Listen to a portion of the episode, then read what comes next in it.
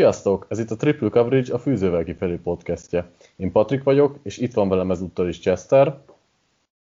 Sziasztok! Valamint Bálint. Sziasztok! És bár tudjuk, hogy megígértük, hogy a csapatmuslás podokat befejezzük, de úgy gondoltuk, hogy azokat személyesen kicsit feelingesebb fölvenni, ahogy a legutóbbi adásunkból ez érezhető is volt.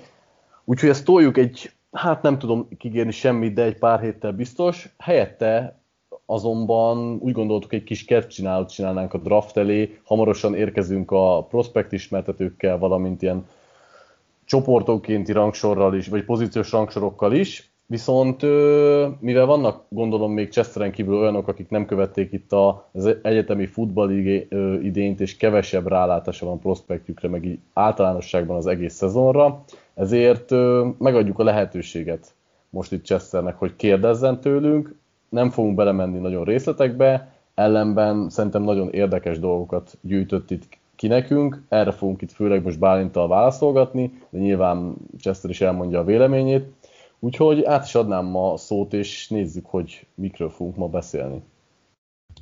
Na, köszi Patrik. Hát mivel mással kezdhetnénk, mint azzal a világjárványjal, ami megkeseríti már jó egy év az életünket, én ezeket a kérdéseket tényleg úgy teszem fel, mint teljesen kalis szűz, tehát én, én annyit készültem eddig a draftról, hogy kit fogok húzni a Dynasty ligánkban, tehát így, így semmit. Szóval remélem kicsi fejtágító adás lesz nem csak nekem, hanem a hallgatóknak is. Szóval Covid. Ugye azt tudjuk, hogy nem lesz combine, és nem lesznek uh, privát workoutok sem. Az lenne a kérdésem, hogy ez, ez mennyivel nehezíti meg akár csapat, akár játékos szempontból szerintetek a draftot? Nem tudom, ki akarja kezdeni, de hajrá! Kezdem én. Ez egy nagyon jó kérdés, és tényleg jól el lehet ezen filozofálni, és sokat lehet erről beszélgetni, mert hát ez még unikálisabb helyzet lesz ez 2021-ben, mint volt ugye tavaly, mert ugye tavaly megtartották a kombányt, és rengeteg egyéni, meg kisebb edzések voltak itt csoportszinten a játékosok résztvételével, de hát ugye ez idén nem fog összejönni, csak a pródéek, illetve hát a Zoomos, illetve minden másféle platformon végigvezetett beszélgetések. Ez nagyon érdekes, mert, mert egyfelől ez a sötétben tapogatózás, és pont ezért is majd kicsit beszélünk erről később, hogy kevés olyan prospekt van, akit így biztosnak gondolunk, hogy jól fog működni a profi szinten, és ugye egyfelől ez a, az ő problémájuk is, másfelől pedig ugye a csapatok nem tudják, hogy mit fognak kapni egy adott játékostól, mint egy ilyen zsákba macska történet, és ez akkor ütközhet ki, amikor ugye a karakterek körül mennek a kérdések, hogy ki milyen személyiség, ki mennyire nyílt, ki mennyire zárkózott, erőszakos, stb. Tehát mindenféle pozitív, negatív dolgot fel lehet itt emlegetni,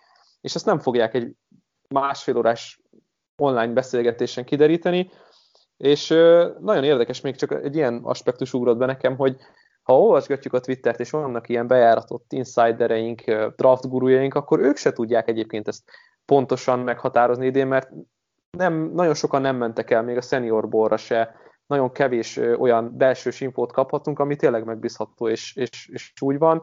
Úgyhogy ez egy olyan szintű kihívás szerintem csapatnak, játékosnak, amit hát korábban egyáltalán nem tapasztaltunk. Patrik, mi a véleményed? Hasonló dolgokat tudnék én is elmondani, viszont engem sokkal jobban érdekel, és itt egyébként akkor mind a kettőtök véleményre kíváncsi vagyok, hogy a csapatok milyen százalékban döntenek kizárólag az egyetemi tépek alapján egy-egy prospekt megítéléséről, és mennyiben befolyásolja őket mondjuk nem tudom százalékos arányban, hogy hogyan teljesített ez a játékos a combine-on, a pro az interjúkon, mert nyilván nehéz ezek bele-bele látni, de én azt gondolnám, hogy nyilván ez a sokkal kisebb része, csak nem mindegy, hogy ez itt ez egy, nem tudom, 10% vagy 30%, mert hogyha 30% akkor azért az egy elég jelentős kiesés ebben az évben, ellenben ha mondjuk csak egy 10-15 százalékos dolog, akkor talán azért nem nyúlnak annyira mellé, nyilván nekik sokkal több belsős információjuk van, meg sokkal könnyebben gyűjtenek adatokat a játékosokról, mint mi, viszont tény, hogy ezek a kis interjúk, vagy akár a Combine azért nagyon-nagyon sokat tudnak segíteni. Hozzátenném, hogy egyébként szerintem a Combine inkább arra volt jó, hogy egy-egy játékos kimondottan megdobja az értékét, vagy egy picit ö, rosszabb megítélés alá essen. hatalmas mozgásokat szerintem nem váltott ki, mert alapvetően azért a csapatoknak megvolt mindig is a véleménye. Szóval nálatok hogy néz ki ez a százalékos megoszlás, Chester? A mondandót utolsó részével abszolút egyetértek, tehát én nem gondolom azt, hogy a, a, a kombány kiesése az valami drasztikusan befolyásolja egy-egy játékos értékét. Itt tényleg az volt, hogy mint például tavaly ugye Claypool volt az, aki nagyot szólt, hogyha, ha csak így fejből akarok mondani valakit, de én se gondolom azt, hogy itt az első körben olyan hűde nagy befolyással lenne. Egy másik tényező meg az, hogy az NFL-nek nem tudom melyik YouTube csatornája, van nekik vagy négy vagy öt, van egy érdekes videó, hogy mit is csinál a general manager, és abban többen például Dimitrov vagy Spielman is elmondták, hogy a, a draftra nekik nem az van, hogy már úgy, hogy az, az, az évi felvételek vannak nekik, hanem a 2021-es draftra ők már úgy készülnek 2020-ban, hogy kb. 2019-es felvételekből már elemezgetnek és csinálnak bordot. Tehát annyira nagy befolyással szerintem nincsen rájuk az, hogy mondjuk az idei év az nem volt olyan scouting szempontból, mint, mint mondjuk a tavalyi. Szóval a csapatokat ebből a szempontból nem féltem. Az interjúkra Bálint nagyon jó alternatívákat mondott a zoomokkal, tehát az is megoldható. Úgyhogy igazából szerintem itt, itt tényleg az van, amit szerintem már tav is elmondhattunk, hogy itt a harmadik napos játékosok azok, akik a legnagyobbat vesztenek ezzel. Én még annyit ráfűznék erre a történetre, hogy a, amiről nem beszéltünk, hogy az orvosi vizsgálatoknak a fontossága mennyire felértékelődik majd, vagy éppen elveszi az értékét. Mert ugye nem tudjuk például azoknak a sérült játékosoknak az egészségügyi állapotát felmérni olyan pontosan, mint hogy a kombányon azért rengeteg ilyen medical information hangzott el, nagyon sok játékosnak volt ugye olyan egyéni vizsgálat, hogy megnézik a térdét, mennyire jó tuának, mennyire jó a dereka, stb. Ugye tavaly is rengeteg ilyen történet, vagy sérült játékosoknak rengeteg ilyen története volt, ezt elveszítettük, és én is azzal tudnék egyébként itt az opt játékosok, vagy a kevesebbet játszó játékosok mellett menni, hogy, hogy igazából persze sok mindent veszítettünk, de egyébként ami ott volt a, a filmeken, azt szerintem nagy befolyással kell, hogy legyen így, hogy ugye nem, nincsen egyéni találkozó. Viszont amit még ide be szeretnék szúrni, hogy az nagyon fontos lesz, hogy adott csapatok milyen irányban kezdenek majd el gondolkodni, mármint területileg, hogy a, a közel nagyobb egyetemeknek a játékosait veszik elő, vagy kisebb egyetemek játékosait veszik elő, mennyire lokálisan fognak majd draftolni, mert Érdekes lesz, ugye itt az utazások is meg vannak szabva, hogy ki meddig, merre, hány métert, hány kilométert, milyen zónákban scoutolhat idézőjelben, illetve hogy felértékelődnek majd a, a college, illetve NFL edzők közötti mm, kapcsolatok, hogy ki milyen játékos tud ajánlani, kik, kikről oszlanak meg a vélemények ide, oda-vissza, hogy most jó, nem jó, illetve hát a, az, az NFL-ben lévő hangadó játékosoknak a, a véleménye is biztos, hogy beleszomva a döntési ö, procedúrába. Például van egy érdekesség, ezt nem is tudom már melyik podcastben hallottam, hogy a Pittsburgh Steelers ö, a legfiatalabban draftoló csapat volt a 2020-as évig, nagyjából ilyen, ilyen tényleg nagyon fiatal játékosokat hoztak, mint például ugye Juju is nagyon fiatalon került az NFL-be, és annyira megfordult a trend, hogy 2020-ra ők voltak az egyik legidősebb klassz, vagy hát az ők volt az egyik legidősebb klassz, és itt feszegették, hogy akkor ez most biztosan, biztosra akartak menni, nem akartak zsákba macskát hozni, és hogy ez mennyire fogja majd a többi csapatra is, mennyire, mennyire lesz majd a többi csapatra is jellemző, illetve hát talán, hogyha jól emlékszem, Mike Tomlinnak a, a kisfia a maryland játszik, úgyhogy megvannak ezek a minden csapatnál ezek a kis konnekciók, hogy akkor ki milyen irányban, milyen csapathoz fog elmenni, és hogy milyen csapathoz tud elmenni, vagy tud infót hozni ilyen belül, belső dolgokról, úgyhogy igazán érdekes lesz ez a, a felkészülés itt az áprilisi játékos bőrzére. Akkor bele is vágnák még egy ugyanebbe a témakörbe, és ha már Bánit felhozta az opt-outot, akkor Patriktól kérdezném, hogy ugye nagyon sok sztárját, mondjuk úgy, hogy sztárjátékos opt Tehát ugye nem volt Jamar Chase, Penny Sewell vagy Micah Parsons, hogy így a top 10-ből hozzak fel három játékost. Ők kiülték a, a tavalyi egyetemi szezont, mégse igazán mondanám, hogy csökkent az értékük. És az, az lenne a kérdésem, hogy tudsz-e, vagy tudtok-e olyan játékos mondani, aki, aki igazán megszívta ezzel, mert én így hirtelen fejből nem nagyon tudok. Persze, egyébként azzal akartam kezdeni, hogy ez egy nagyon érdekes dolog, hogy néhány játékosnak nem esett az értéke, például akiket itt felsoroltál, ellenben van egy-kettő olyan, aki, akinek nagyon rosszat tett az opt-out, például így hirtelen Gregory Rosso, én úgy emlékszem, hogy ilyen top 5-ös pikként volt mondjuk még tavaly szeptemberben előre kezelve, vagy nem tudom, legalább ilyen top 5-ös volt a bordokon, most meg szinte az első kör hátsójába, hátsó felébe csúszott, szóval van egy-kettő ilyen, de hogy még, még egy nagyobbat mondjak, aki, akinek nagyon rosszul, rosszat tett az opt-out, az Jamie Newman, a Georgia Á, jó, hogy hoztad, mert én is. Ugye ő, ő, nem tudom, hogy nála az a jó kifejezési rontott az értékén, vagy az, hogy nem tudott semmit se javítani, és mivel sokan elhúztak mellette, főleg itt azért volt pár nagyon felhypolt QB, ezért ő nagyon rossz lóra tett ezzel, hát nem, hogy nem első körös, de nem, hogy első két napos tehe, vagy hát első két napos játékos se lesz, szóval ők jutnak eszembe egy ketten, akik hihetetlen sokat veszítettek azzal, hogy nem játszottak idén, de van még egy-kettő olyan játékos.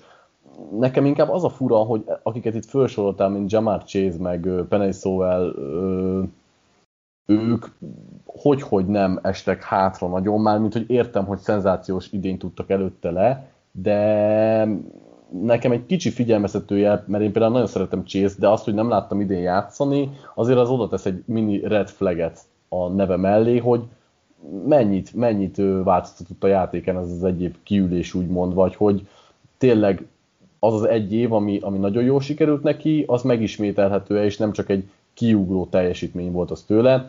Parsons esete egyébként egy kicsit furább, mert szerintem ő is részben az optautjának a, levét issza meg azzal, hogy nem lesz biztosan mondjuk top 10-es pick, hozzáteszem lehet, hogy az lesz, de én most már egyre jobban látom őt is csúszni. Ha játszott volna, akkor ellenben és úgy teljesített volna, ahogy előtte, akkor ő, ő is egy betonbiztos top 10-es választás lett volna. Két felé bontanám ezt a kérdést, és még gyorsan ide a Jamie Newman témához, ugye ő nem, is, nem csak, hogy opt de az opt out ugye eltranszferelt a Wake Forestről a Georgia-ra, tehát mindenki várt ezt a kiugró évet, hogy akkor ő megmutatja, hogy elsőkörös, de neki a kedvenc elkapója még a Wake Foresten Sage Surratt, aki szintén opt volt, és szerintem ő eltűnt teljesen itt a nagy nevek kavalkádjában, főleg, hogy milyen elkapó klassz jön. Hát neki nem tett jót, hogy nem tudta bebizonyítani, hogy mennyire tehetséges játékos, de itt az opt-outot két dolog vagy két részre lehet bontani. Azok a játékosok, akiknek megjósolták, hogy te elsőkörös leszel, mint Sowell, mint Chase, mint Parsons, hogy ők igazándiból csak a testi épségüket tették volna kockára 2021-ben, és nem a Covid miatt, vagy nem csak a Covid miatt, hanem a sérülések miatt. Utólag visszagondolva szerintem Jamar Chase nem biztos, hogy megbánta azt, hogy a 2020-as LSU vergődésben nem vett részt. Ugyanakkor, ha belegondolunk, akkor nekik tényleg több mint vagyis hát úgy mondom, hogy egy évük volt arra, hogy, hogy úgy edzék a testüket, mentálisan készüljenek, playbookkal barátkozzanak meg, vagy profi rendszerekkel barátkozzanak meg.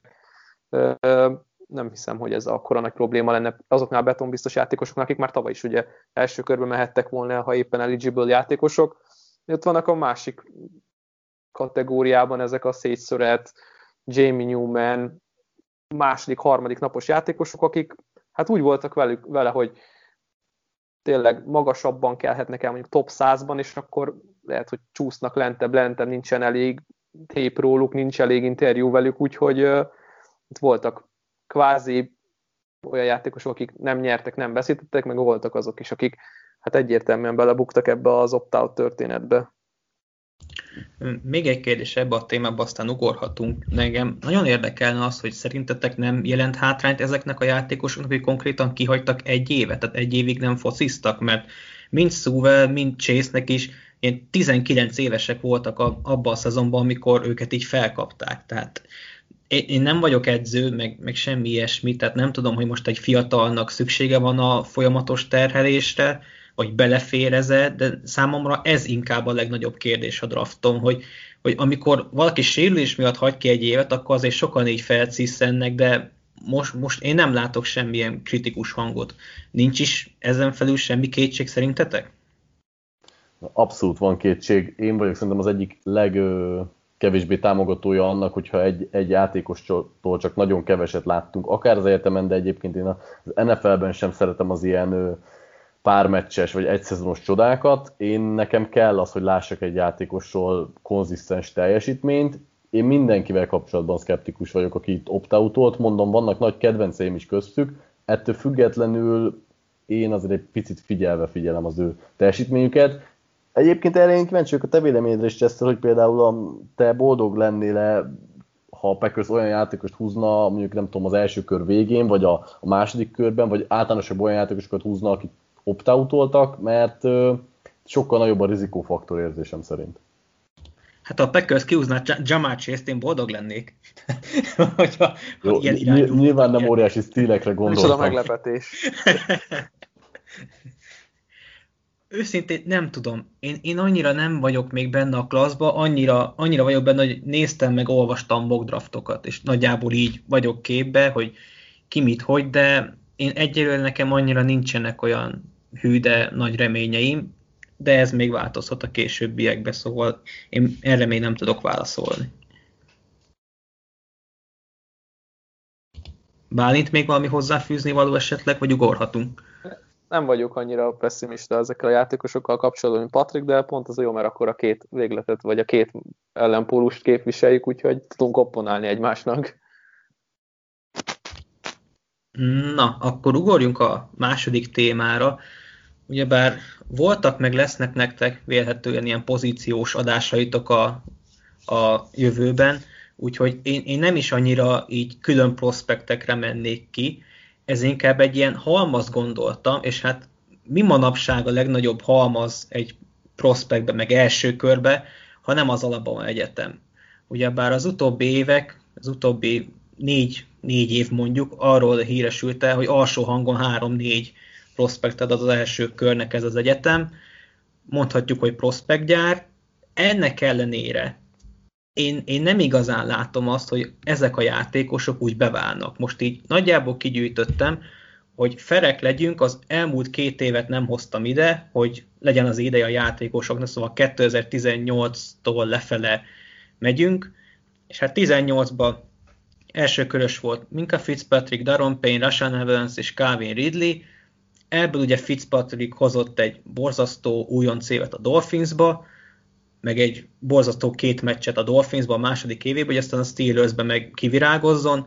Payne egy átlagos nose tackle, szerintem semmi több, Evans az, az nekem egyáltalán nem tetszik, hát Ridley az meg Julio nyomába hol most a Falconsnál, szóval mondhatjuk úgy, hogy négyből kettő. A 17-es drafton ott volt Humphrey, Jonathan Allen, O.J. Howard és Ruben Foster, mind a négy játékos szerintem iszonyat tehetséges volt, én mind a négyet kedveltem, ugyebár Hávárnak a sérülések, Fosternek meg a minden, minden egyéb más, ami nem a pályára való tette tönkre. Azt nem mondom, hogy a karrierjét, bár Fosternek már lefőtt, de Hávard esetében azért nem mondanánk azt, hogy azt a átütő sikert hozta, amit vártunk tőle, és hát a korábbi években is Ryan Kelly, Amari Cooper, akit így lehet emlegetni, nem igazán mondanám azt, hogy ezek a ezek az első körös játékosok annyira beváltak, és hogyha így a többi nem első körös játékosokat nézem, akkor is csak ilyen, ilyeneket hoztam, hogy Landon Collins, Derrick Henry, Jaran Reed, Kenyan Drake, Dalvin Tomlinson és Eddie Jackson. Tehát ez hat játékos az elmúlt... J.K. Scottot elfelejtette. Jó, Panthert nem hozok. De, de, de ez, így, ez így hat játékos az elmúlt öt évből, mondom, a 19-20-as klaszt nem néztem, nem írtam ki. Lehet-e azt mondani, hogy ez egyébként egy nagyon jó minta arra, amit nagyon sokan mondanak, hogy a draft az egy lutri, és hogyha már 50%-os sikerességgel válnak be a játékosaid, akkor te már jó munkát végeztél. Kicsit hosszú lett a felkonf, de nagyon kíváncsi vagyok a válaszatokra. Kezd Bálint. Kezdjem? Elfelejtettem a Chester mondandójának az elejét. De nem tudom, én, ugye visszamenjünk, szerintem itt érdemes kicsit távolabbról indítani, és akkor a, a középiskolás toborzásra visszaugorni egészen, hogy azért mekkora ötcsillagos tehetséggyár Nick Sabannek a, a rendszere, és ő el is mondta, hogy nem az ország legjobb edzője, hanem az ország legjobb toborzója, recruitere. És valahogy most lehetne ilyen statisztikákat keresni, de hogy nagyjából korrelációt találhatunk a öt csillagos tehetségek, meg az érkezése és az öt csillagos tehetségek továbbadása az NFL-ben. Más kérdés, hogy ugye ami college-ban működik, az az NFL-ben nem fog ugyanolyan hatékonysággal. Persze nagy tehetségeknek látszó játékosokat látunk itt magunk előtt, mint például most csak rábökök egyre Sean Dion Hamilton vagy Mac két linebacker, akiket nagy tehetségnek gondoltak az Alamavában, de tényleg azt ki kell emelni, hogy ez inkább ennek a zsenie, vagy a, az edzői stábnak a zsenie, akiket évről évre úgy tud pótolni, hogy nincs visszaesés az Alabama teljesítményében. Ugye hiába mennek az NFL-be koordinátorok, lesznek új, új vezetőedzők más egyetemeknél, nagyon jó rendszer tudnak kialakítani, és mindig megtalálják azokat a pozíciókat, azokat a, a főleg a védelemben lehet itt úgy gondolkodni, hogy hoznak egy négy-öt csillagos srácot, aki már az első évben úgy néz ki, mint egy első, egy, első körös tehetség. És ugye például ez volt Fitzpatrickkel is, vagy, vagy sorolhatjuk a cornerbackek százait. Um, egy ilyen, tényleg egy ilyen gyár, egy ilyen prospect gyár, de hogy ez mennyire tud átülni az NFL-be, az nem is igazándiból a játékosnak a hibája, hogy nem feltétlenül fog beválni, mert belekerül például egy, egy rendszerbe, nem is tudom én, kit hoztál fel itt első körben? Uh, uh, uh. Ja, Daron Paint. Ugye milyen jól működött az Alabamán, és egyáltalán nem azt a, a teljesítményt nyújtja a futballteamben, mint amit vár, vártunk tőle, úgyhogy itt picit, picit csal, csal a rendszer szében felé, hogy ő milyen játékosokat hozott. Egyébként én nem vagyok annyira borulátó ezektől a beválási arányoktól, főleg, hogy az utolsó két klász nézzük, és szerintem volt is egy ilyen paradigmaváltás az alabománál, de nem akarom túlzottan nyújtani a szót, úgyhogy Patrik. Nagyon-nagyon érdekes kérdés, és egyébként nem csak az alabomára lehetne rávezetni ezt a dolgot, hogy mennyire válnak be alapvetően mondjuk a, az első körbe várt játékosok, és itt egy nagyon jó kérdés az, hogy most mit tekintünk annak, hogy beválni, mert akiket Chester felsorolt itt az alabomáról úgy mond, hogy beváltak, ők, ők nem csak jó játékosok, hanem azért ők elég jó játékosok. Tehát ők NFL szinten is azért, pénz kivételével viszonylag nem úgy kezdőkaliberek, de hogy az átlagnál jobbnak számítanak. És hogyha kiúzol az első kör végén egy stabil kezdőt, aki nem lesz elit, de hogy mondjuk ő a csapatodban játszik 4-5 évig, akkor ő bevált, vagy nem vált be. Tehát ő megérte az első kört, vagy, vagy akkor most úgy tekintünk rá, hogy hát ő azért nem volt akkor duranás, mert hogy azt vártuk tőle, hogy hogy nem tudom, korszakos egyéniség legyen, mert egy 20 draftoltuk, és nem pedig 260-on. És ö, szerintem ez, ez, ez a megítélésnél nagyon-nagyon sokat számíthat, hogy hova várod az aktuális játékost, és szerintem a szakértők, és akkor most itt, ha magunkat is nevezhetjük szakértőnek, vagy akkor mondom úgy inkább, hogy olyanok, akik reklámozzák valamennyire a draftot, és foglalkoznak a játékosokkal, hajlamosak vagyunk kicsit szerintem túl hype itt ezeket a srácokat, és úgy beállítani, nem tudom, egy kit mondjak, mondjuk egy Zach wilson mint aki a top na, 5, na, több, na. top 5, igen, tudom, jó példát hoztam, tehát hogy top 5 QB lesz itt a következő, nem tudom, 10 évben. Pedig lehet, hogy Zach Wilson, nem tudom, egy stabil franchise irányító lesz, de akkor lehet, hogy már úgy tekintünk rá, mint aki megbukott, mert egy per kettőként kihúzták, és hatalmas ö, ódákat zengtünk róla itt, vagy zengtetek ti róla az elmúlt időszakban, és én kezdek kicsit átállni arra, hogy visszafogottabban tekintsek itt a prospektekre azzal kapcsolatban, hogy mennyire jók ezek a srácok, mert tény, egyetemi szinten nagyon sok varázslatot látunk tőlük, de nem azt kell elvárni, hogy egyenként felvirágoztassanak itt egy-egy franchise-t, hanem azt, hogy megragadjanak ebben a játékban. Most nyilván persze azért vannak kivételek, mint Trevor Lawrence, vagy pedig nem tudom, Pitts, Chase, akiktől inkább azt várjuk, hogy azért önmagában is fellendítenek egy-egy egységet, de nem szabad, hogy az legyen az elvárásunk minden játékossal szemben, hogy a posztján egy kiemelkedő lesz történelmileg. És az Alabama jelenség pedig azért érdekes számomra, mert így visszagondolva, igen, mindig arról beszéltünk, hogy mennyi Alabama játékos volt az első két körben, és hogy valószínűleg ezeknek a nagy része nem fog beválni, de mégiscsak ö, azt mutatja, hogy ők vannak a technika legjobb, legjobban képezve, és bennük bízunk, mert hogyha erre a draftra nézzünk, ami most következik, megint 7 darab Alabama játékos tudnék mondani, akinek reális esélye van, hogy elmegy az első körben. De mondjuk a top 50-ben biztosan szinte. És majdnem biztos vagyok benne, hogy ebből a hétből legalább 3-4 nem lesz olyan kiemelkedő, mint amit várunk tőle, ellenben lehet, hogy egy nagyon korrekt játékos lesz. Tehát, ja, meg a, ugye az, vannak ilyen ö, furcsaságos, furcsaságok is, mint hogy meg Jones elsőkörös lesz, de közben azért tőle nem várjuk valószínűleg azt, hogy ö, egy franchise fölemmel majd, hanem inkább egy ilyen közepes QB szintet, és akkor megint az a kérdésem, hogy akkor az a Mac Jones projekt az buktának lesz megítélhető, ha valaki elviszi egy 20 és mondjuk nem lesz több egy Alex Smith szintnél? Tehát ti ezt hogy ítélnétek meg például utólag? Fú, hát én nagyon szeretem ezeket a filozófikus témákat. Először szerintem egy jó hat órás podcastet tudnánk csinálni, hogyha így részletesen belemennénk.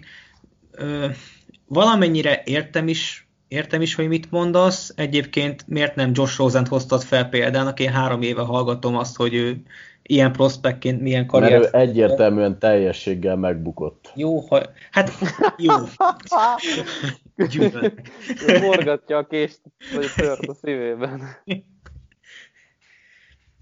Szóval igen, hát Meg Jones egy érdekes jelenség, meg, meg ez az egész, és azért hoztam fel azt, hogy ugye nagyon sokan elmennek amellett, hogy, hogy például volt a Saintsnek a 2017-es draftja, igen, ami ugye azt mondják, hogy mekkorát ütött ugye Letimorra, Remcsikkel, Kamarával és, és Williams-szel, Marcus Williams-szel, de azért nem ez, a, nem ez a gyakori. Tehát ezért mondtam azt, hogy ha valaki már elmondhatja azt, hogy a draft, draftolt játékosainak a fele bevált, és a beváltra itt mondjuk azt, hogy egy átlagos, vagy átlagon felüli játékos lesz, az, az már szerintem siker. És ezért jó, hogy Patrik is azt mondja, hogy még felveti azt, hogy most meg Jones-tól, aki, akitől nyilván nem, nem várod azt, hogy, és kicsit egyébként így felrémlik bennem a drúlok kérdés, amit még annó együtt beszéltünk, hogy egy drúloktól se várta volna azt az ember egy második körös játékost, hogy ő legyen a megváltó, de mégis, hogyha egy irányítót húzol, akkor mi mást vársz tőle, hanem azt, hogy húzza ki a csapatodat a, a középszerűségből. És lehet, hogy meg Jonesnak is ez lesz a veszte egyébként, mert én nem gondolom azt, hogy ő erre képes, és, de emiatt még lehet neki egy jó karrierje, mert hát látjuk, hogy hány irányítónak még mindig a ligában van, pedig hány éve mondjuk azt, hogy a középszerűség meg ilyenek. Szóval simán lehet. Igen, ez nagyon érdekes kérdés, és hogy mi az, hogy siker az NFL-ben, vagy mitől lesz sikeres egy, mondjuk egy irányító, fogjuk meg, meg csak az irányítókat, és nézzük meg az elmúlt 20 évben hány egyéni irányító Super Bowl győzelem van. Ugye vegyünk le belőle hetet, és akkor ott vagyunk, hogy nagyon kevés játékos nyert irányítóként, kezdő irányítóként Super Bowl-t. Hát nem tudom egyébként, hogy lehet-e az az első számú elvárás egy 1 per 20-as irányítótól, hogy neked egyértelműen az a feladatod, hogy három éven belül még újon szerződésen vagy, legalább vidd el a csapatodat a Super Bowl-ba. Szerintem, ha nem is a Super Bowl-ba, de ott, ott van egy contender csapat, vagy egy contender ré fejlődő csapatot vezet, akkor az már lehet um, sikeres karrier, mondjuk a, a top négy csapat az adott konferenciának.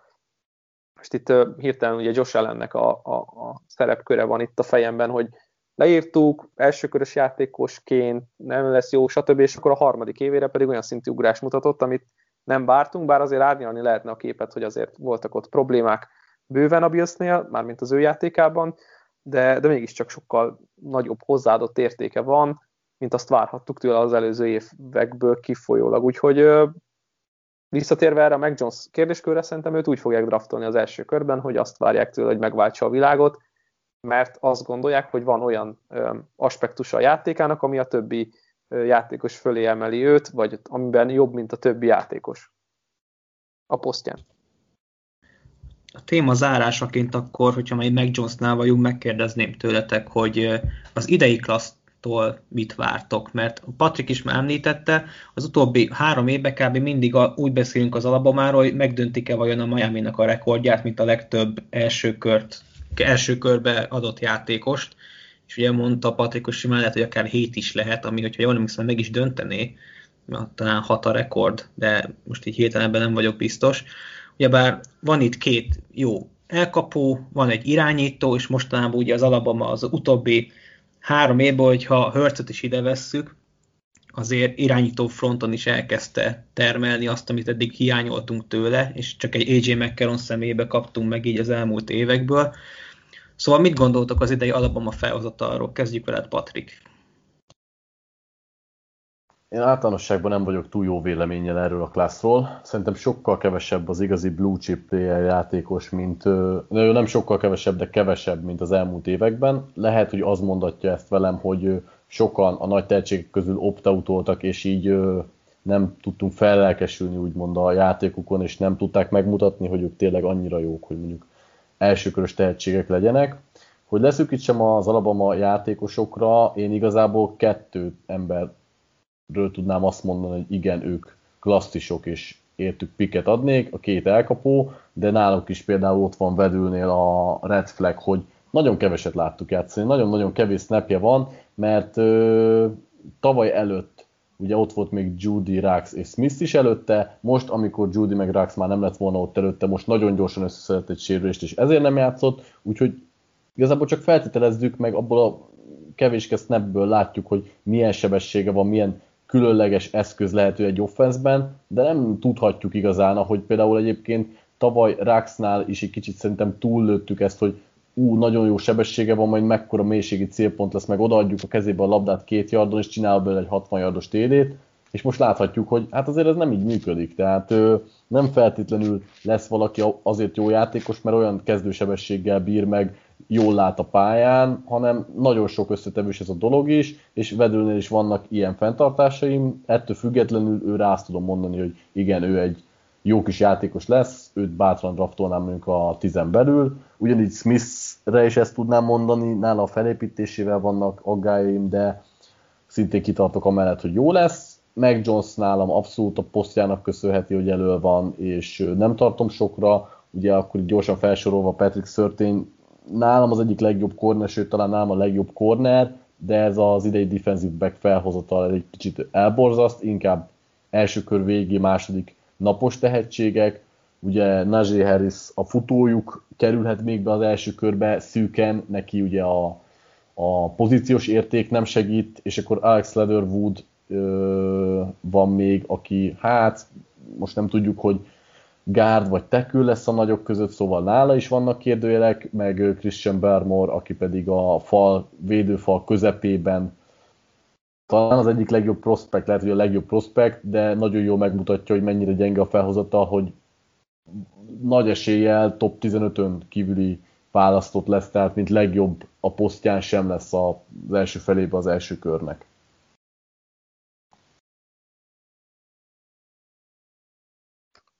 Bálint? Itt mindent elmondott nagyjából Patrik, amit így lehetett volna, még annyit emelnék ide, hogy talán Landon Dickersonra, aki a center, ugye ő is szintén súlyos tértsérülést szenvedett itt a, a, a szezon vége felé, még ő nagyon tehetséges játékos, egészségesen szerintem őt is lehetne emlegetni, úgyhogy elsőkörös tehetség, és akkor picit visszautalva erre a, a, az érdekességre, hogy megdöntik-e a miami a rekordját, illetve hogy mi, mi lesz a döntő faktor akkor, amikor a csapatok játékosokat válogattak, az, hogy például az Alaba majd nagyon jó, korrekt, sőt nem, hát egy fantasztikus szezont futott, és ö, nagyon stabil egyéni teljesítményeket is láthattak, hát nem véletlenül fognak olyan játékosokat magasan draftolni, akikből sokat láttak idén, illetve egy nagyon mm, kiemelkedő program tagjai voltak ugye az egyetemen, ennek köszönheti azt, hogy tényleg Smith val hát én azt mondanám, hogy Barmore, Jones, Harris, és Szörten is ott lesz az első körben. Leatherwood nálam nagy kérdés, főleg azért, mert nem tudom, hogy melyen posztra tegyem őt hirtelen. Jó, akkor ugorjunk át a harmadik témára, szintén egy ilyen csoport csoportba próbáltam szedni, ez pedig az offenzív tackle, mert számomra egyébként egy nagyon érdekes kérdéskör az utóbbi években az, hogy ugye kezdjük a tavalyi évvel. Tavaly azt mondtuk, hogy van négy olyan offenzív tackle, amire bárki csettintene, és mindenki azt gondolta, hogy simán a top 10-be kimehet mind a négy. Ugye, és, és pont ebből adódik az, az én kérdésem, meg ez a, ez a vita téma is. Ugye Andrew Thomasról mondtuk azt, hogy ő a legbiztosabb játékos. Nem, nem, az, ez nem azt jelenti, hogy ő lesz a legjobb, majd nem tudom, 5 év múlva, 10 év múlva, hanem azt, hogy ő áll a leginkább, az, leginkább készen az NFL-re, ő is ment ki elsőként, és a négy nagy nevű játékos közül ő volt a legrosszabb. Tehát ez, ez megint egy olyan kérdés, hogy mit hoz ki, mit, mit hoz ki egy, egy NFL edző egy prospektből, mert látok, hogy a többi három játékos, például Becktontól kifejezetten fáztam, és mégis szerintem egy teljesen korrekt újonc évet lehozott a, a Jetsben. És ugye volt még egy Austin Jackson, aki egy, egy borzasztó, éretlen projektjátékos volt, jól emlékszem, hogy csak 20 évesen jelentkezett a, a draftra, várható volt, hogy neki nem lesz egy jó szezonja, és ott van az az Isaiah Wilson, aki már kitvítelte azt, hogy ő, neki négy snap elég volt Tennessee Titans játékosként az, az NFL-ben, és, és dobbantani akar. De Ez egy viszonylag érett hozzáállás egy profi játékostól. Igen, igen, egyébként abszolút, de ott van 2019, ahol az első két körben kilenc offenzív teköl is kiment.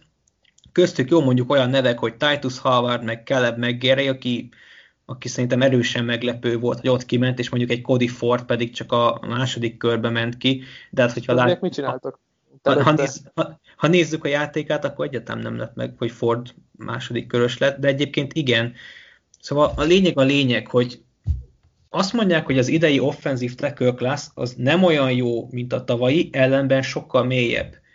Tehát itt is ugyanúgy elképzelhetőnek tartják, ha csak így a mokokból indulok ki, hogy akár hat ha jól emlékszem, hat offenzív tackle is kimehet az első körben.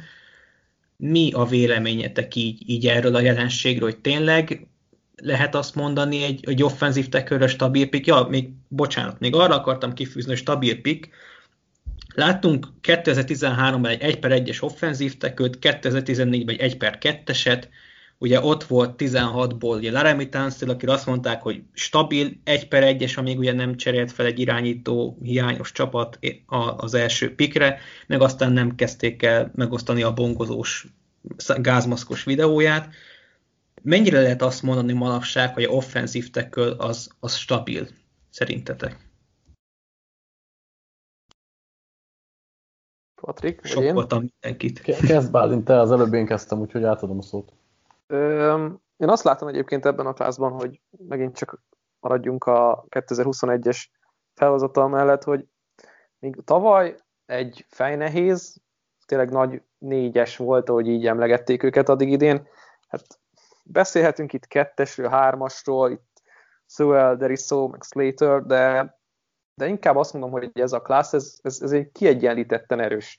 És tényleg azt gondolom, hogy akár a második nap közepén is lehet találni egy olyan játékost, aki kezdő kaliberű, most Jackson Carmen rá bökök valakire, vagy, vagy Samuel Cosme, nekem egyébként nagy személyes kedvencem a Texasnak a tekölje. Úgyhogy én azt gondolom, hogy pici, nem, azt mondom, hogy projektjátékosok vannak a, a Sowell, Slater, Derisso hármas mögött, sőt, még azt mondom, hogy ők is inkább projektjátékosok, de egy, egy, egy nagyon jól működő rendszerben, vagy egy nagyon jó, jó kezű, nagyon erős kezű támadófal edző kezekben, ők lehetnek elsőnapos kezdőjátékosok, és nem lepődnék meg, hogyha a harmadik napon tényleg valaki, bocsánat, a harmadik körben valaki egy kezdőjátékost választanak ki, ez ebben a klászban benne van, és ezért is lehet, hogy lehet, hogy még ki fognak várni a, a tackle húzásokkal, mert rendben erős a klász, de hol erős a klász? Középen, nem pedig a tetején. Tavaly úgy gondoltuk, hogy a tetején volt erős, és ezért ment ki kisöpörték őket nagyon hamar a, a drafton, úgyhogy ez ilyen fura kettősség. Én fázok egy picit a tetejétől, a közepétől már inkább vagyok elragadtatva, de itt érdekesség egyébként, hogy tényleg mennyire kezd becsúszni az ő kísértékük az, a korábbi tíz évvel ezelőtti egy per egyes értéktől egészen 2021-ig, hogy már ha a top 5-ben valaki tekölt húz, akkor hát miért nem irányítót vagy, vagy elkapót. Úgyhogy ez izgalmas kérdés szintén, hogy akkor most pozíciós értékét elveszítette ez a poszt, a teköl, főleg, hogyha mondjuk ugye jobb oldalra gondolkodunk, vagy éppenséggel annyira felértékelődik másnak a, vagy a másik pozícióknak az értéke, mint például ugye az irányító, hogy gyakorlatilag az összes jövő évi pikkedet, meg a három évre előre eltemeted a franchise-odat a pikkeiddel, az elvesztett pikkeiddel, hogy valakiért fölmenjen mondjuk a második helyre Zach Wilsonért. Nagyon sok megjegyzésem van ez a dologhoz, de kezdem azzal egyébként, hogy Chester ugye itt a tavalyi kínálatot hozta föl, és pont Andrew thomas emelte ki, aki egyedül nem vált be itt a négy nagy névből, de hogy a másik három játékos így egy év távlatából azt kell, hogy mondjuk, hogy abszolút megérte a pikket, azt a top 15-ös pikket, amit áldoztak értük, és nagyjából jó volt a megítélésük azzal kapcsolatban, hogy, hogy mennyire lehetnek jók, úgyhogy szerintem az a klász azért bizonyította, hogy lehet jó tekülöket fogni, és nem volt annyira téves megítélésük. Igen, Tomás egy picit magasan ment, ment el, egy év után azért nem temetném őt se de ettől függetlenül rendben volt úgy nagyjából az, ami történt tavaly. Idén, amiért szerintem sok tekül van az első körbe prognosztizálva, az azért történik, mert nagyon gyenge a klassz, amit most még egyszer ki kell, hogy emeljek, főleg defensív fronton, és így a pass rusherek, a defensív tekülök, meg a defensív backek nem viszik el a helyeket, egyszerűen tényleg nem tudsz olyan sok nevet felsorolni, akit szívesen vinnél az első körbe. A tekülöknél meg vannak megbízható játékosok, akik nem fogják megváltani a csapatodat, ellenben mivel szüksége is van itt egy pár NFL csapatnak az első körben tekörre, ezért rájuk fognak bökni, mert nem tudnak helyette egy cornert vagy egy peszraset választani, akire mondjuk mi is nyugodtabb szívvel azt mondanánk, hogy igen, legyen ő. Ami még fontos szerintem az idei tekül kapcsolatban, hogy sok olyan tekül van, aki miatt én azért fázok, mert nem is biztos, hogy tekőként állja meg a helyét. Tehát ő Rashan Slater, vagy Jalen Mayfield, de akár a Bányt által, meg általam is említett Alex Leatherwood, könnyen lehet, hogy gárd lesz a nagyok között, mert egyszerűen vagy nincs meg a, a size és a karhoz hozzá, hogy tekül legyen, vagy, vagy elég, nem elég képzett ahhoz, hogy mondjuk a profi pass megállítsa, úgyhogy simán lehet, hogy, hogy itt nem tudom, a top 7-8 névből a fele az végül gárdként fog majd zárni a, a nagyok között. Úgyhogy ez is egy olyan fontos szempont, amit mérlegelnie kell a csapatoknak, mert egy gárdot viszont már lehet, hogy nem húzol annyira szívesen, vagy még annyira szívesen se, mondjuk 1 per 16-ra, 7-re, 8-ra, most csak mondtam példákat, mint hogy egy meghatározó tekölt. Úgyhogy erre is nagyon figyelni kell. Ugyebár az offenzív teköl mindegy, hogy bal vagy jobb oldali, elég, hogy is mondjam, premium post, maradjunk ennyibe. Mégis, ugye említetted a tavalyi klaszt, és egyetértek tényleg Thomason kívül a három másik említett blue chip offenzív teköl tényleg szerintem még a Vártnál is jobb újonc évet hozott, de mennyire gondolhatjuk azt, és itt most menjünk vissza 2017-re, és hogyha már Patricknál vagyunk, akkor neki talán tetszeni fog a téma, ugyebár Gerett Boss. Egészen a tavalyi nyárig mindenki azt mondta, hogy ez a gyerek egy bust.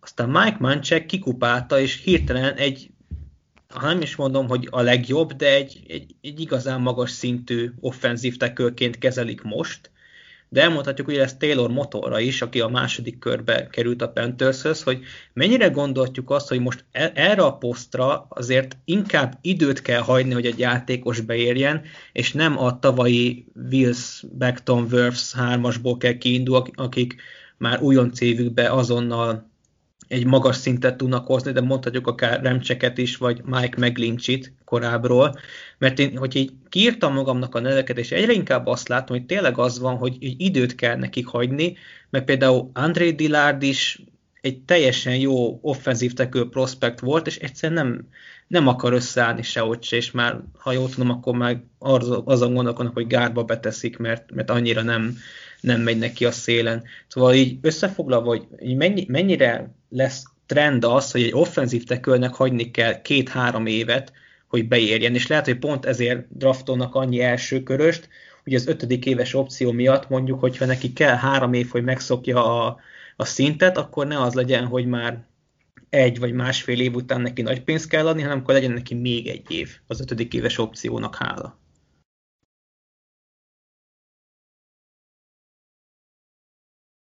Ma mindenkit lesokkolok, úgy látom. Igazából szerintem... Na, jól fogtad meg ezt. Mondjad, Patrik. Na, igazából csak annyit akartam, hogy igazából szerintem elhangzott minden olyan fontos dolog itt vagy a te vagy a bánt részéről, ami, amit akartam volna mondani, hogy, hogy ez egy nagyon érdekes téma, és lehet feszegetni. Nyilván egyébként statisztikákat is érdemes megnézni, hogy, hogy a tekülök közül most hány van a kezdő helyén azóta. Úgyhogy jó, jó hogy hoztad ezt a témát, mert nekem eszembe se jutott így megnézni így a tekülkász például ezzel a szemmel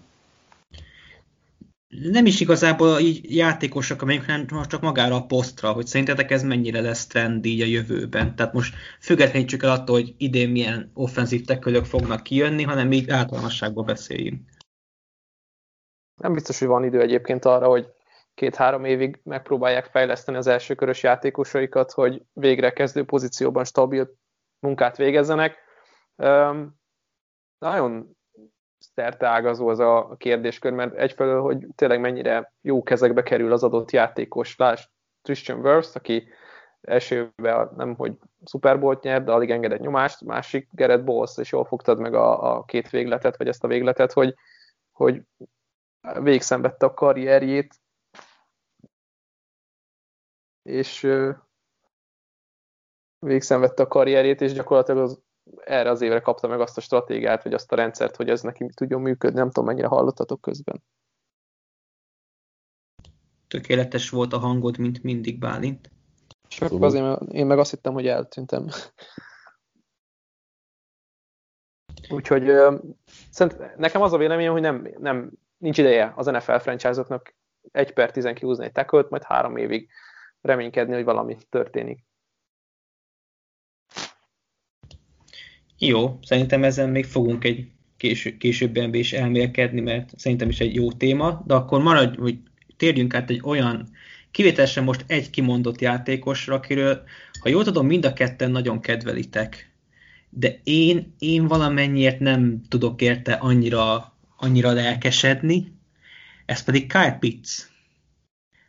És nem azért, mert ő egy olyan hű de rossz játékos, hanem mert nekem, én megmondom őszintén, én, én most én a titan vagyok olyan stádiumban, mint most Patrick, így nagyjából mindennel, hogy nem, nem akarok annyira lelkesedni egy játékosért, mert az utóbbi éveket, hogyha megnézem, akkor ugye a titan alapból is azt mondják, hogy az egyik olyan poszt az NFL-be, ahol újoncként nagyon, nagyon nehéz kiugrót alkotni. De lehet, hogy, lehet, hogy inkább ez az a poszt, amit így a, a tekölöknél is feszegettünk, hogy kell egy-két év, hogy valaki felvegye a ritmust, és utána, utána berobbanjon. Persze tisztelet a kivételnek.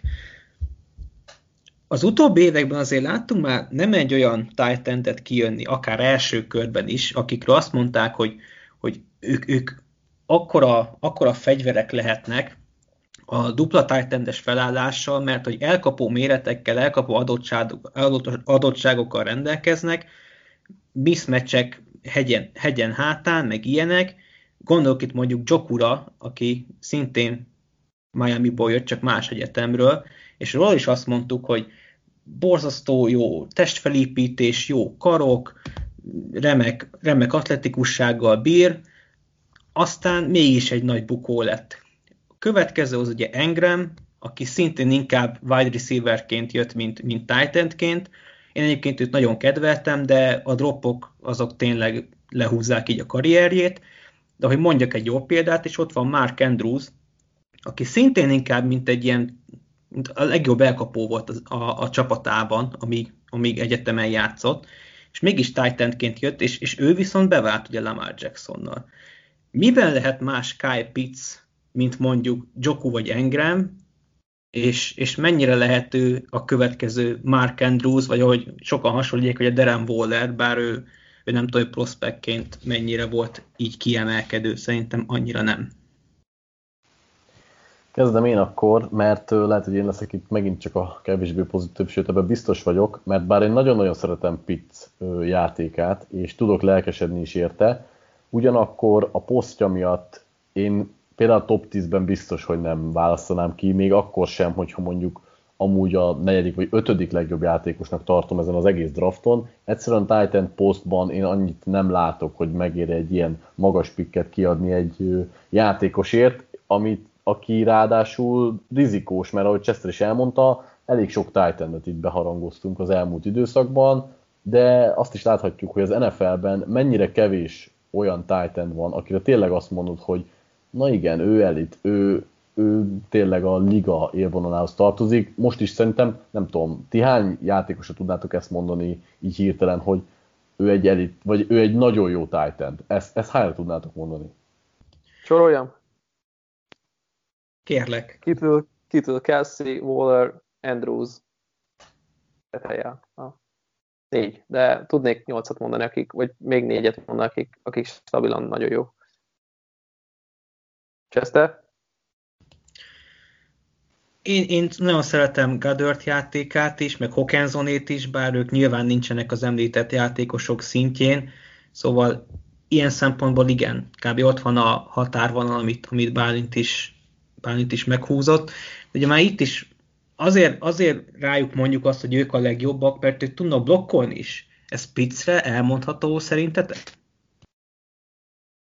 Az, azon a szinten biztos nem mondható el jelenleg, mint ahogy ö, a Titan pozíció krémje az NFL-ben tud. Nyilván nagyon-nagyon sokat kéne fejlődni ebben, és ö, nekem az a legnagyobb bajom, hogy őt nem is igazán Titanként, hanem majd wide receiverként lehet és fogják is használni. Ez félig meddig bajom, mert ö, ha már Titan a pozíciója, akkor igen, tudjon blokkolni és vedd úgy a használ.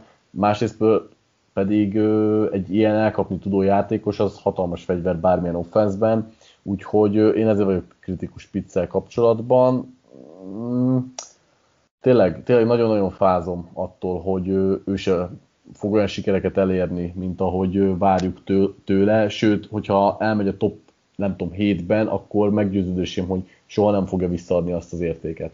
De ami... pont az a bajom, hogy Jokurul is ezt mondták, hogy tud elkapni, és láttuk, hogy ez az NFL-ben nem mindig ér mindent. Sőt. Azt még egyébként ne felejtsük el, hogy nyilván ugye ezeket a magasas tagsát titan kihúzzák magasan olyan csapatok, akik nincsenek készen, és nem feltétlenül kedvező rendszerbe és körülményekhez érkeznek ezek a fiatal játékosok. Ez nem mentesítő körülmény, csak egy plusz adalék ahhoz, hogy az első évükben, éveikben nem lesz azért olyan produktivitásuk, mint amit prognosztizálunk nekük. Akkor Bálinthoz egy gyors kérdés, mielőtt még ő is kitérne. Ugyebár Szikemával beszéltetek arról, hogy Pizza 49ers-be Dream Fit, és nekem az jött le, hogy te nagyon oda vagy érte. Mi, mit, mit tud ő, mint egy Titan, mint egy prospect, hogy tényleg azt mondjuk, hogy ő az öt legjobb játékos között van, mert, mert én, egyszerűen, én egyszerűen nem látom, hogy, hogy, hogy miért lehet az, hogy egy ilyen nagy bordon ő ott lehet mondjuk a top 5-ben, pozíciótól függetlenül. Én azt gondolom, hogy nem jól fogjuk meg a kérdést, akkor, hogyha úgy beszélünk róla, mint egy titan És ez nagyon jól észlelte a Florida Gators 2021-ben, hogy ő nem feltétlenül ilyen Titan, hanem egy ilyen wingback, moveback, akit, akit végig lehet mozgatni a formációban. Itt előttem is van egy statisztika, hogy hányféle felállásban, hány százalékban volt station elkapó, slot elkapó, titan, wingback, stb. halfback nagyon sok helyen kipróbálták őt, és hát mindig megkeresték azt a nagyon jó felállást, vagy azt a nagyon jó párharcot, amiben ő ki tudja idézőjelben élni magát, és ezt nagyon jól tudta alkalmazni Dan Malen, hogy ha a red zone-ban, goal line-nál kirakják a szélre, akkor csak föl kell dobni rá a labdát, mert tényleg sem, semmi esély nincsen a, a defensive backednek, hogy megfogja őt, úgyhogy én, én azt gondolom, hogy ő egy nagyon jó támadó játékos, és nem nézek itt most elkapót vagy Engem nem érdekel a pozíció, ez egy olyan liga, ami afelé tendál, hogy nincsen minden játékosnak, kivéve a falembereket, meg, meg az irányítót persze meghatározott posztja.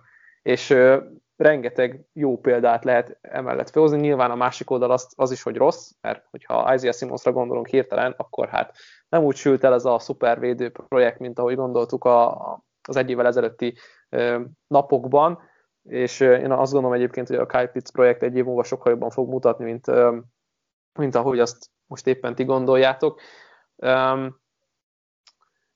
Én meg, megmerem kockáztatni, hogy van olyan csapat a top 10-ben, ahol nagyon-nagyon jól mutatna, és nem azért, mert felcserélnek érte, hanem azért, mert mondjuk ha a Carolina Panthers húznák ki, akkor én úgy gondolom, hogy ott lesz olyan megoldás irányító pozícióban, aki, aki hasznát tudja venni, sőt, Cincinnati szintén, Detroit hát, ott már inkább húznám a számot, de vannak, vannak bőven opciók, és én azt gondolom, hogy tehetséget tekintve Kyle Pitts top 10-es játékos, egy nagyon jó támadó, amik, akinek ki kell használni azokat a, az adottságait, azt a tudását, azt az atletizmust, azt az ügyességet, mind labdával, mind labda nélkül, hogy, hogy ő, ő érti a, játékot, ő tudja a futballnak a, a, a nüanszait, érti az eszenciáját, és ezt kell kihasználni, és ez, ez egy borzasztó nagy ajándék, mert tényleg kapsz egy kész csomagot rajta, nem nagyon kell gondolkodni, mert én azt gondolom, hogy jó, jó, jó, nem úgy blokkol, vagy nem teljesen annyira jó blokkoló, de mit, mit itt, itt kérek tőle, akkor várjuk, vagy legyen olyan támadó koordinátor, aki tudja, hogy mit kér az adott játékostól. Hogy van elosztva a protection, mi a feladata, mennyire van fönn futódownokon, vagy éppen mi a feladata futódownokon, hogy most ő, ő be, beáll tight endbe és inline-ként blokkol egy defensive endet, vagy oda megy slot elkapóba, és kap magára vagy egy linebackert, vagy egy safety-t, vagy egy nickelbacket, most tök mindegy. Tehát, hogy mi, mit kérünk tőle, és nála az a fontos, hogy azt kérd, amit meg tud csinálni. Minden játékosnál ez a fontos, de kifejezetten főleg, hogyha magasan draftolják, hogy ne legyen az, hogy eltűnik a sülyeztőben. Azért, mert magasan húzták. Hát én inkább Patrikkal értek egyet, mert akárhogy csűrjük, csavarjuk, hogy neki milyen jó kezei vannak, meg inkább el, elkapó, ő Titanként fog felállni, és Titanként neki muszáj, miért? Miért? muszáj tudnia blokkolnia egyszerűen. De miért kell be- belekényszeríteni egy bizonyos Azért, bá- azért bálunk, mert hogyha, ha elkapót akarsz, akkor húzz egy elkapót, ne egy titan is. Itt összemosod a kettőt, és tök de, jó csomagot de figyelj, kaptál. Pitts az NFL-ben ahhoz... Nem fogsz neki ahhoz kevés Igen. lesz, mert nincsen, ahhoz nincsen meg a sebessége, hogy ő sebességből verjen meg ő, elkapó pozícióba játékosokat. Ellenben ő testvérépítésből meg nem... Tehát nem fog 90%-ba a snappeknél kiállni Z-be vagy X-be, oda fog állni De... 13%-ban. Szitu- adott szituációban. Inkább, inkább ő elkapó lesz, mint nem tudom, én azt mondom, hogy nagyon kevés olyan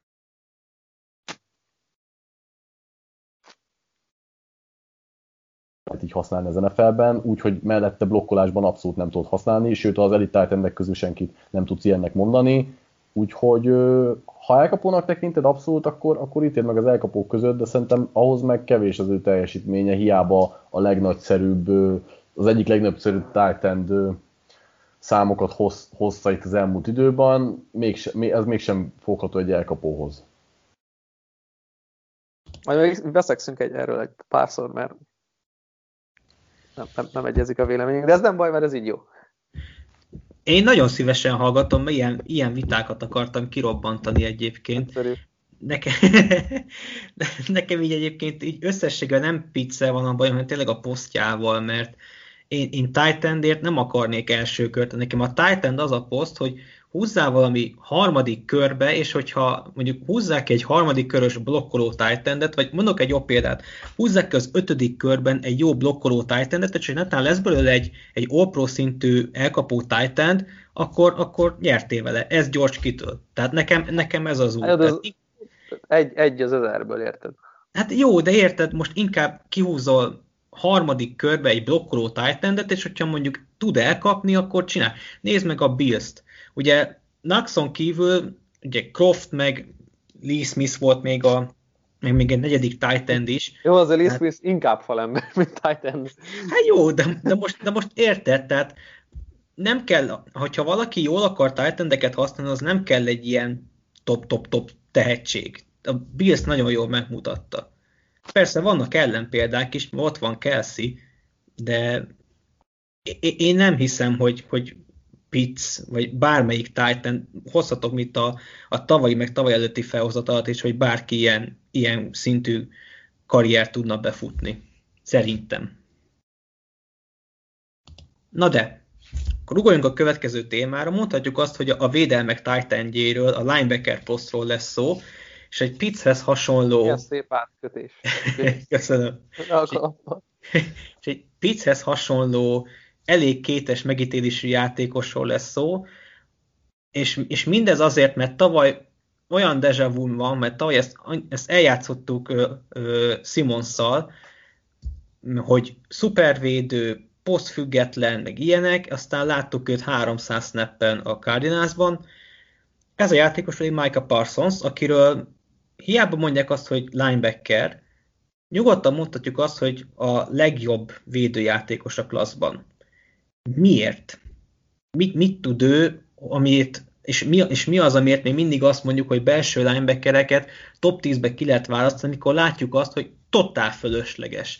Jó, most tekintsük el attól, hogy Devin White az gyors, mint az állat, és elküldi Balls blitzelni, mert akkor ennyivel húzhat egy negyedik körbe egy speedster linebackert, aki megcsinálja ugyanezt. Kezd Bálint aztán.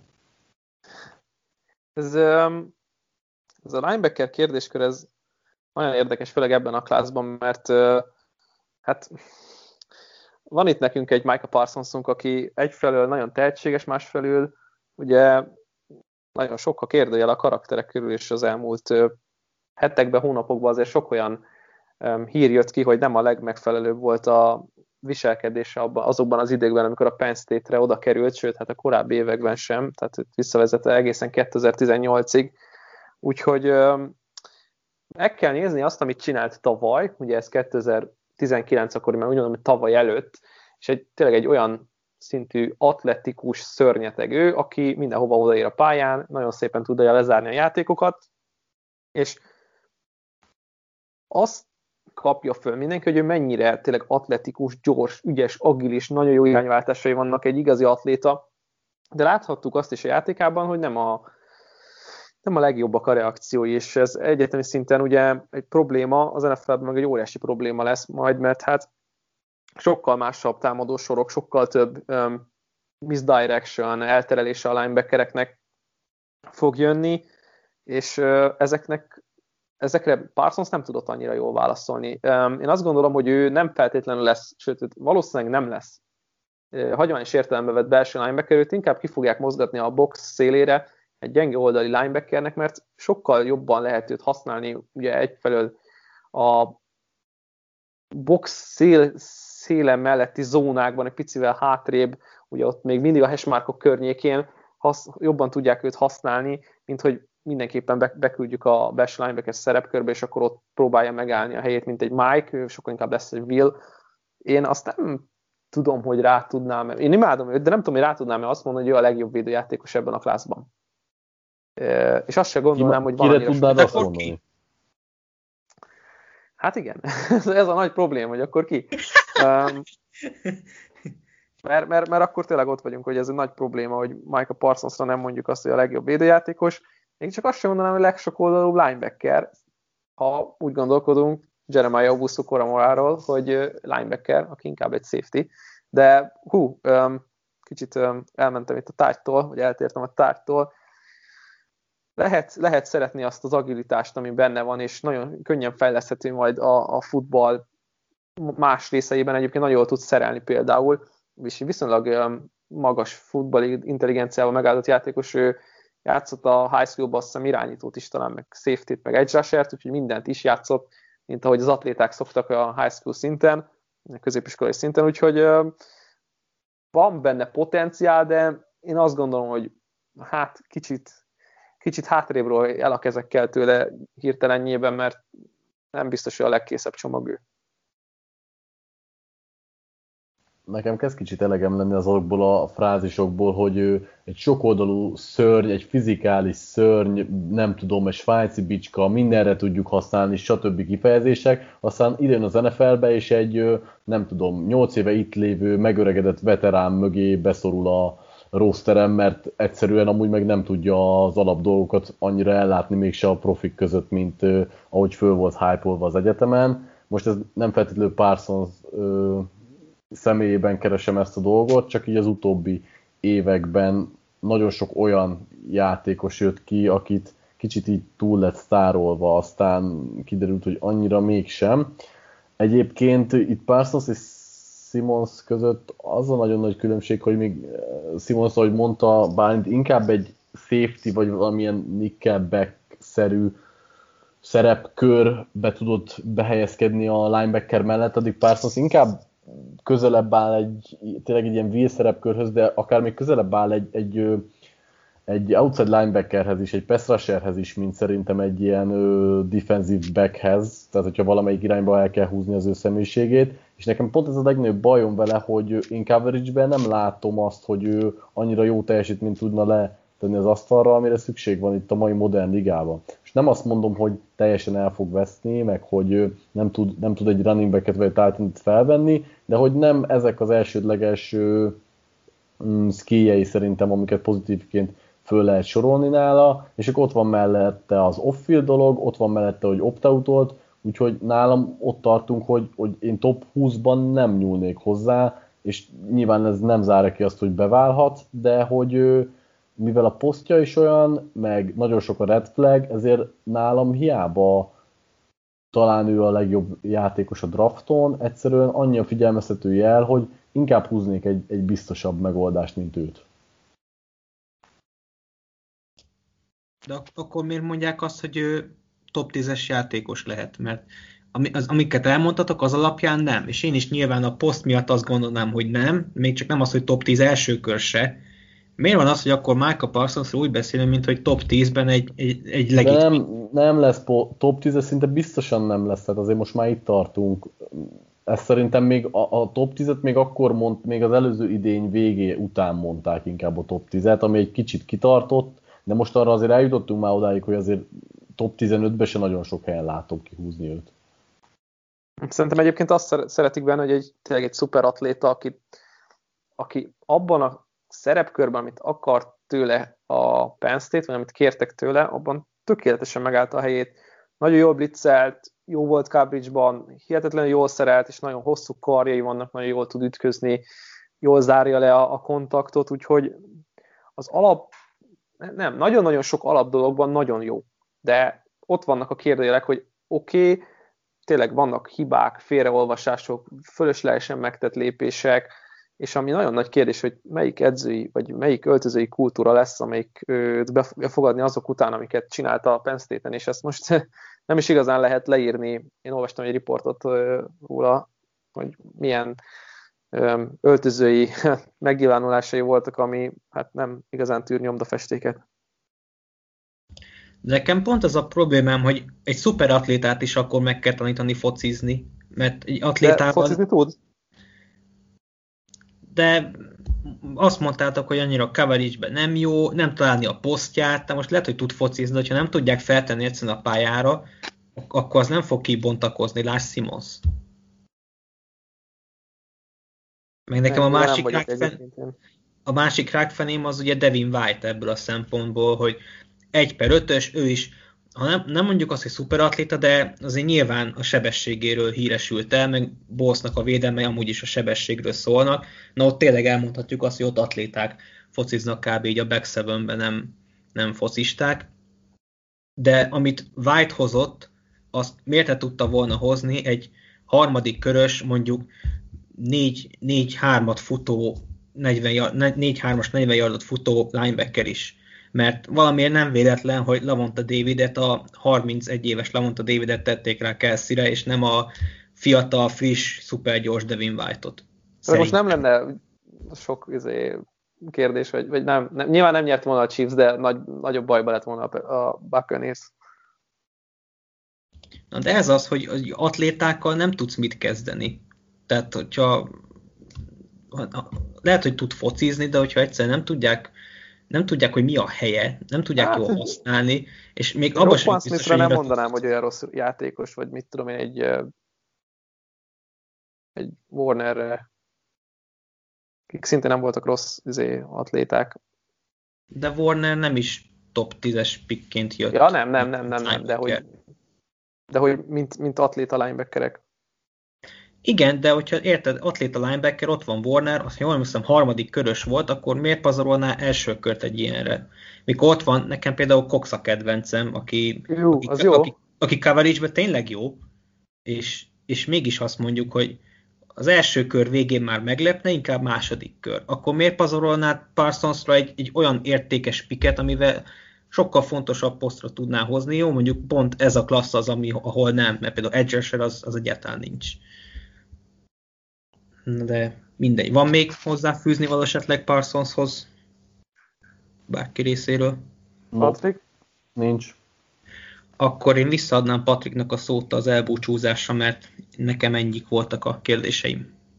Köszönjük, Chester, igazából kevés kérdés volt, de nagyon-nagyon velősek, úgyhogy lehet, hogy össze tudunk hozni még egy adást akár a drafttal kapcsolatban, hogyha itt pár hét alatt egy kicsit még te is utána mész a dolgoknak, meg elolvasok pár mokkot, nem kell belemenni feltétlenül mindig szakmailag, meg elemezni játékosokat, hogy ilyen általános jellegű dolgokat is meg tudjunk beszélni. Úgyhogy tényleg köszi, bár neked pedig azt, hogy, hogy igazán jó belsős infókat mondtál, vagy olyan infókat, aminek szerintem egy átlag szurkoló nem feltétlenül menne utána itt elsősorban akár interjúkra, vagy olyan cikkekre gondolok, ami egy kis szint ad itt ennek a világnak, és nem egy tiszta scouting report. Úgyhogy köszi srácok, hogy itt voltatok, nektek hallgatók, hogy minket hallgattatok. Szerintem most egy, hát hívhatjuk úgy, hogy az NFL-nek, NFL off a legizgalmasabb szakaszába lépünk, mert a szabadügynök és a draftra való felkészülés is szerintem nagyon-nagyon érdekes, úgyhogy nagyon sok adással fogunk még jelentkezni, lesznek prospekt ismertetőink is, úgyhogy elég tömény lesz itt a következő pár hét. Köszi még egyszer, hogy itt voltatok. Sziasztok! Sziasztok! Köszi srácok, sziasztok!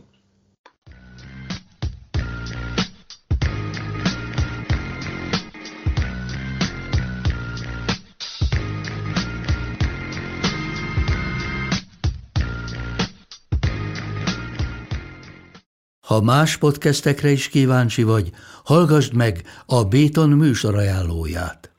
El tudod képzelni, hogy a podcastet, amit éppen most hallgattál, fél év múlva már a mesterséges intelligencia generálja? Mi sem. De ha érdekel, eljött már a gépek lázadása. Hallgass bele az Embertelen podcastbe. Orsós Lajos vagyok, a műsor házigazdája. Egyelőre még élőben. Egyelőre. Fedezzük fel együtt, hogyan ismerkedik, randizik, mesél és vitatkozik Betty és Péter, két teljesen mesterséges intelligencia. Lajos, a podcast címét mond még egyszer, Léci. Oké. Okay. Embertelen podcast.